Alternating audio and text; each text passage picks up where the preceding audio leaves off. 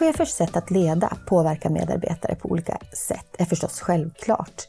Men kan sättet att leda också vara hälsofrämjande? Vi uppdrog åt två erfarna ledarskapsforskare att titta närmare på vad forskningen kan berätta. De fann 33 studier med koppling till ämnet och resultat och slutsatser har nu samlats i kunskapssammanställningen Ledarskap för hälsa och välbefinnande. Författarna som ni nu ska få träffa är forskarna Andreas Wallo och Daniel Lundqvist från Linköpings universitet. De lyfter i kunskapssammanställningen fram några ledarskapsbeteenden som särskilt påverkar medarbetarnas hälsa och välbefinnande.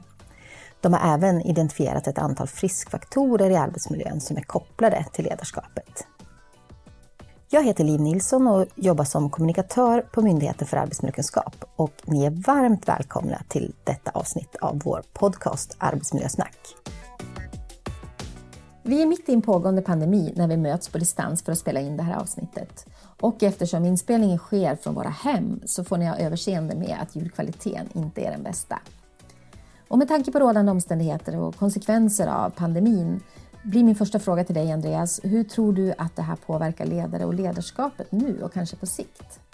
Givet krisen här, man kommer jobba på lite andra sätt. Det kommer att kanske krävas ett radikalt annat ledarskap eh, när ekonomin då eh, dyker, vilket vi befarar kommer hända. Ledarskap på distans, ja det är väl en sån där grej som vi känner att jo men det kommer ju hända och ledarskap genom digitala kanaler, hur, hur, hur, det kan påverka relationer och sånt. Det vore jättespännande att, att studera. Andreas Wallo, du är filosofie doktor och biträdande professor i pedagogik och Daniel Lundqvist, du är filosofie doktor och universitetslektor i pedagogik, båda vid Linköpings universitet. Ni är båda erfarna forskare inom ledarskapsområdet. Varför tycker ni att det är viktigt att göra en sån här typ av översikt? Det vi såg var att det finns ett behov att eh, sammanställa den befintliga forskningen och, och skriva den på, en, på ett översiktligt sätt som gör att den kan spridas lite lättare. Då. Mycket av forskningen är ju publicerad i tidskriftsartiklar, de är skrivna på engelska, det är mycket kvantitativa studier då, eh, där man använder enkätdata och, och, och liknande, och ganska mycket eh, siffror man behöver veta hur man ska tolka och förstå. Då. Och då kände vi ett behov, och, eh, och också ni då som uppdragsgivare, att, att det här behöver man sammanfatta och, och få ut på ett lite annat sätt då, i rapportform och att vi också gör en sån här podd och att vi kan föreläsa om, om de här frågorna. Så det är väl ett behov av att just göra en översikt kring forskningen. Varför tycker du Daniel att det här området är så intressant? Det är ju, det är ju ett ganska komplext område och det är ett ganska nytt område. Det händer mycket saker inom det. Och, och då är det ju viktigt att på något vis systematiskt att titta på vad, vad, står det här för? Men också vad, vad, är det, vad är det för brister eller vad är det för kunskapsluckor som, som finns inom området? Då? Ni nämner begreppen chefer och ledare och det är ju även begrepp som vi ah, slänger ur oss till vardags. Men hur tolkar ni begreppen som forskare? Är chef och ledare samma sak? Ja, vi brukar väl säga att man kan ju inte riktigt använda begreppen som synonymer. Då. Det, det ser man att det, det, det görs ibland. Men i vårt fall så tänker vi att en chef, det är det är en formell eh, officiell befattning som man har och en chef utövar ju i regel någon form av ledarskap. Eh, och det kan ju vara av olika kvaliteter. Det kan vara ett bra ledarskap eller ett dåligt ledarskap. Men det kommer lite grann med, med uppdraget att vara chef. Då. Men det kan ju också finnas sådana som är ledare men inte är chefer. Alltså de som utövar ett ledarskap. Och de har vi ganska många av i våra organisationer idag. Man jobbar kanske som projektledare eller man jobbar som verksamhetsutvecklare eller liknande. Och då har man ju ledande upp, ett ledande uppdrag att man ska leda en verksamhet eller människor också, men man har inte ett formellt personalansvar, vilket man ju då har som chef. Så på så sätt så är det ju ändå en, en skillnad. Men, men just när det gäller ledarskapsbeteenden, det kan ju vara både en chef eller en icke-chef som, som utövar det. Det kan man ju också prata om att medarbetare utövar ett ledarskap. Nej, jag, jag tänker också att det finns ju en viss Eh, jag tycker man märker det många personer och många organisationer som, som tycker att det finns en skillnad mellan chef och ledarskap där, där chefskap kanske är mer eh, har en mer negativ klang så att säga, där man kanske väljer att använda ledarskapsbegreppet eller ledarbegreppet istället då. För att det är ja, mer, mer förknippat med positiva egenskaper. Ni har också tittat närmare på ledarskap inom olika branscher. Vad kan ni säga om det? i, de, i de här studierna så är det en, jag ska inte säga slagsida, men, men det, det som framförallt eh, har gjorts inom det är ju offentlig verksamhet. eh, framförallt inom vård och omsorgssektorn. Det finns ett par studier som, som tittar på industrisektorn eh, och det finns också ett par studier som inte egentligen pratar särskilt mycket om bransch eller typ av organisation. Men, men på det hela taget så, så är det en, ändå en, en ganska tydlig trend att man tittar framförallt inom den offentliga sektorn. Ni har ju undersökt sambandet mellan ledarskap och hälsa. Vad kan ni säga om resultatet? Eh, I stora drag så kan man säga att det vi, det vi har kommit fram till det är att, att det finns en, en relation eh, mellan, mellan eh, ledarskap å ena sidan och, och hälsa och välbefinnande å andra sidan. Framförallt så, så, så är det vissa då stilar som blir särskilt tongivande på, på det direkta sättet. Men, men sen så är det också så att vi kan säga att det finns en indirekt relation det vill säga att ledarskapet har betydelse genom, genom andra mekanismer eller andra faktorer. Är det något i arbetet med sammanställningen som har överraskat er? Det som kanske förvånade oss det var ju att det fanns inte så många studier gjorda, rent alltså empiriska studier då, inom eh, Skandinavien där vi har tittat. Då. Vi har ju framförallt varit intresserade av att hämta studier då från, från eh, Sverige och ja, länder som så säga, liknar Sverige sett till hur arbetsmarknaden ser ut och vilka lagar och regler och sånt som finns när det gäller arbetsmiljö som också styr ledarna och cheferna i, i mycket av deras arbete. Men det fanns inte så jättemånga studier. Det kan man väl säga var ja, lite överraskande. Jag trodde kanske att det skulle finnas några fler och eh, vi kan också se att de som finns kommer i, i ganska hög utsträckning från samma typer av verksamheter. Och det, det är mycket från vård och omsorg eh, framför allt. Och, och, det gör ju att vi ser ett behov av att studera det här lite bredare. Att, att eh, titta på liknande typer av, av eh, ledarskap även i, lite mer i privat sektor till exempel, eller i andra typer av offentliga verksamheter. Så det kan man säga, det var väl lite förvånande i alla fall. Men, eh, men det mesta känner vi till och det har vi också märkt när vi är ute och pratar om det här och träffar chefer då, så känner de ju igen det vi pratar om. Att ja, de vet att de ska göra det här. Eller att det är det här som är, som är bra. Det är inte det som är eh, frågan. Frågan är hur man gör det. Eh, som, som vi kanske då inte riktigt får svar på i den här översikten. Det, de här studierna ger inte den typen av ja, riktlinjer eller rekommendationer, alltså hur du faktiskt utövar det här ledarskapet. Det, det saknas i mångt och mycket, utan man kan peka på vad, hur det ser ut. Men sen så att säga, nästa steg, hur du ska omsätta det, det, det har man inte studerat speciellt mycket. Det du nämner nu låter som en lucka i forskningen och i uppdraget ingick ju även att identifiera forskningsluckor. Är det här ett exempel på det? Ja, men precis. Nu, nu, nu kan vi se att ja, men vi ser ett samband. De här studierna vi har granskat, flera av dem är ju byggda på enkäter. Så att de, kan, de kan visa att det finns, eh, att ledarskapet har en betydelse på olika sätt. Men sen behöver man ju kanske ha andra typer av metoder för att komma åt då utförandet. Då behöver man ju egentligen vara på plats och observera cheferna prata med medarbetarna och se när det här händer och sen försöka analysera ja, men vad är det, hur omsätts det där då i faktiska handlingar. I kunskapssammanställningen så ger ni exempel på ledarstilar som bevisligen fungerar bättre än andra ur ett hälsofrämjande perspektiv. Kan ni beskriva dem lite närmare?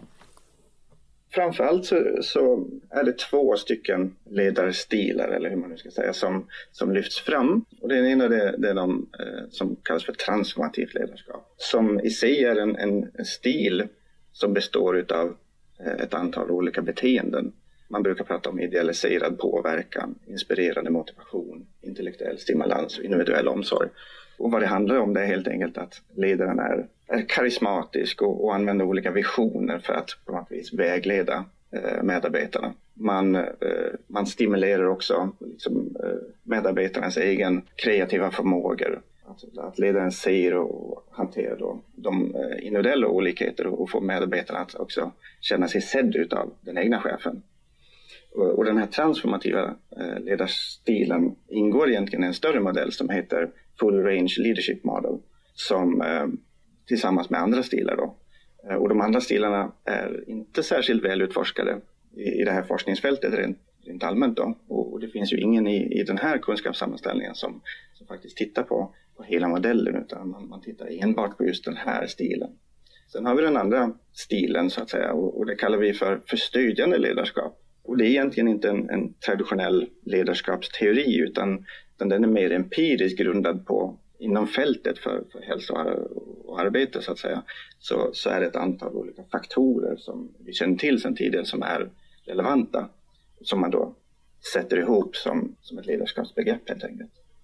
Eh, och vad det handlar om det är att man upplever sig bli rättvist behandlad. Att man känner att man får uppmärksamhet och, och respekt utav av, eh, Eh, sin närmsta chef eller ledare.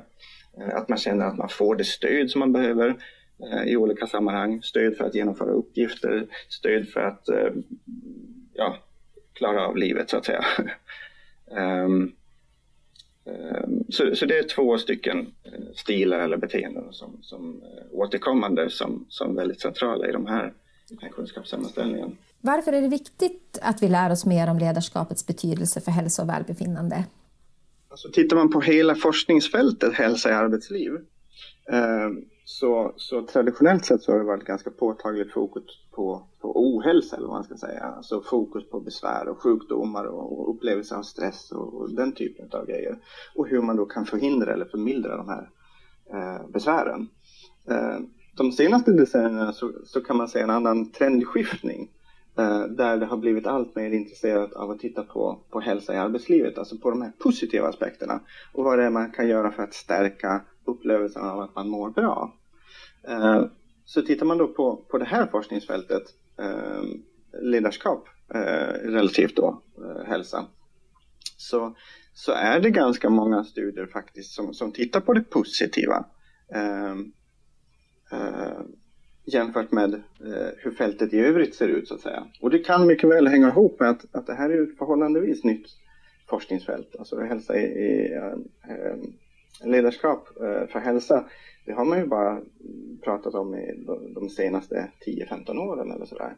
Eh, så det ligger ju inom spannet för när det också blir mer och mer aktuellt inom forskningen att titta på de här positiva delarna. Så tittar man på, på hela forskningen så, så finns det naturligtvis både ledarskap relativt eh, besvär och, och negativa aspekter, alltså ohälsa. Eh, men det finns ju också på, på det positiva. Och vi har ju egentligen bara tittat på, på det som handlar om det positiva, alltså på hälsan. Eh, men, men utifrån vad vi kan säga och utifrån vad, vad annan typ av översikter som har gjorts sedan tidigare så, så, så finns det faktiskt förhållandevis mycket inom, inom det här positiva fokuset.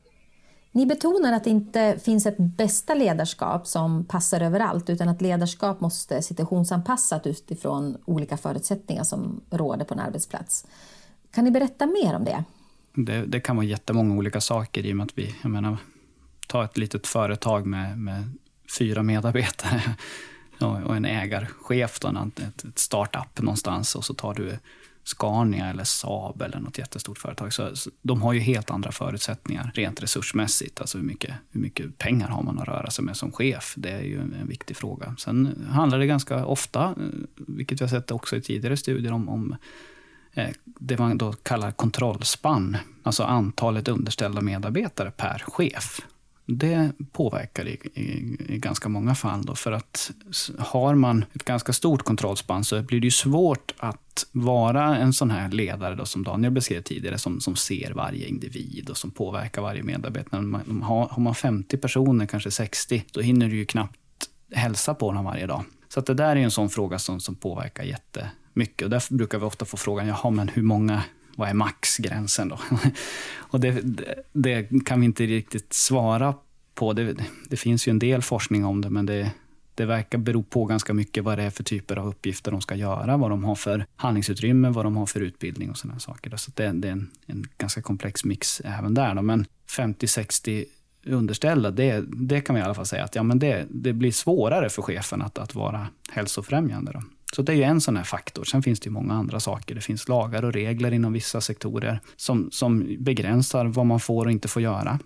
Till exempel i sjukvården. Eh, ganska mycket man måste förhålla sig till och man får inte göra avsteg från det på ett sätt som man kanske kan göra i en i ett privat företag. Så då måste chefen anpassa sig och, och så att säga, vara flexibel och förstå vilket behov som finns vid ett visst tillfälle hos en viss medarbetare och också relatera det till behovet för hela organisationen. Så det är inte, det är inte en lätt eh, uppgift. En sista fråga. Utifrån den kunskap som ni har och utifrån resultatet i kunskapssammanställningen, har ni nu något medskick att göra till chefer och ledare där ute? Ja, vi har skrivit några sådana i, i rapporten där. Då, så att, eh, ett, ett råd skulle väl kunna vara då att ja, läsa rapporten helt enkelt och, och eh, utifrån vad som står där reflektera över det egna ledarskapet och, och se då vad är det, om forskningen nu visar att det finns vissa beteenden och stilar och saker man kan göra som, som kan vara viktiga för att främja hälsa, ja men vad är, jag, vad är, vad är det jag behöver utveckla som, som chef eller ledare i, givet mina uppdrag och min, mina medarbetare och, och, och ja, min vardag. Och, och, göra en sån analys, men sen också involvera medarbetarna som, så att säga, deras hälsa är ju, blir väldigt central att, att, så att säga, också lyfta fram och diskutera. Så att man pratar om de här frågorna på ett lite mer systematiskt sätt. Det, tror jag, det är väl ett sånt, kanske ganska tråkigt råd, då, men lyft och diskutera på avdelningarna. Vad, vad förväntar sig medarbetarna? Vad, vad behöver de? Och vad, vad, känner chefen att, att hen kan utveckla och bli bättre på? Och, och sen också ett, ett, ett sånt där råd som vi kan tillåta oss att ändå ge dig att, att, att inte glömma att, att chefens egen, egen hälsa också är viktig i det här. Då, så att inte, inte bara tänka på hur man ska främja medarbetarnas hälsa utan att, att också leva som man lär. Då, så, att, så, att inte, så att man pratar vitt och brett om, om, om medarbetarnas hälsa och sen går och göra, gör någonting helt annat själv. Då, då, då tror jag att det kanske blir svårt. För medarbetarna ser ju ganska snabbt om man, om man inte, om man inte så att säga, följer sina egna råd. Då kan vi också säga att ja, men, vi var inne på det här att, att ledarskapet ska inte alena ses som, som lösningen på ohälsoproblematiken i arbetslivet utan det finns massa andra faktorer och då har vi de här andra rapporterna som, som har tagits fram parallellt med vår rapport. Vi har tittat på ledarskap men det finns ju jättemånga andra spännande rapporter som egentligen lägger ytterligare pusselbitar på plats då, så att man ska se helheten. Så att läs så många som möjligt av de här rapporterna och, och, och diskutera, prata med, med kollegor och medarbetare kring sådana här frågor så, så tror jag att då har man kommit ganska långt på vägen.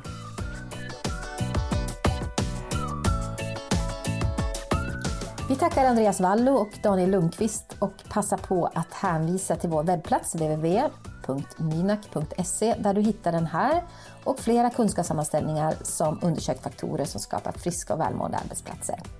Tack för att du har lyssnat!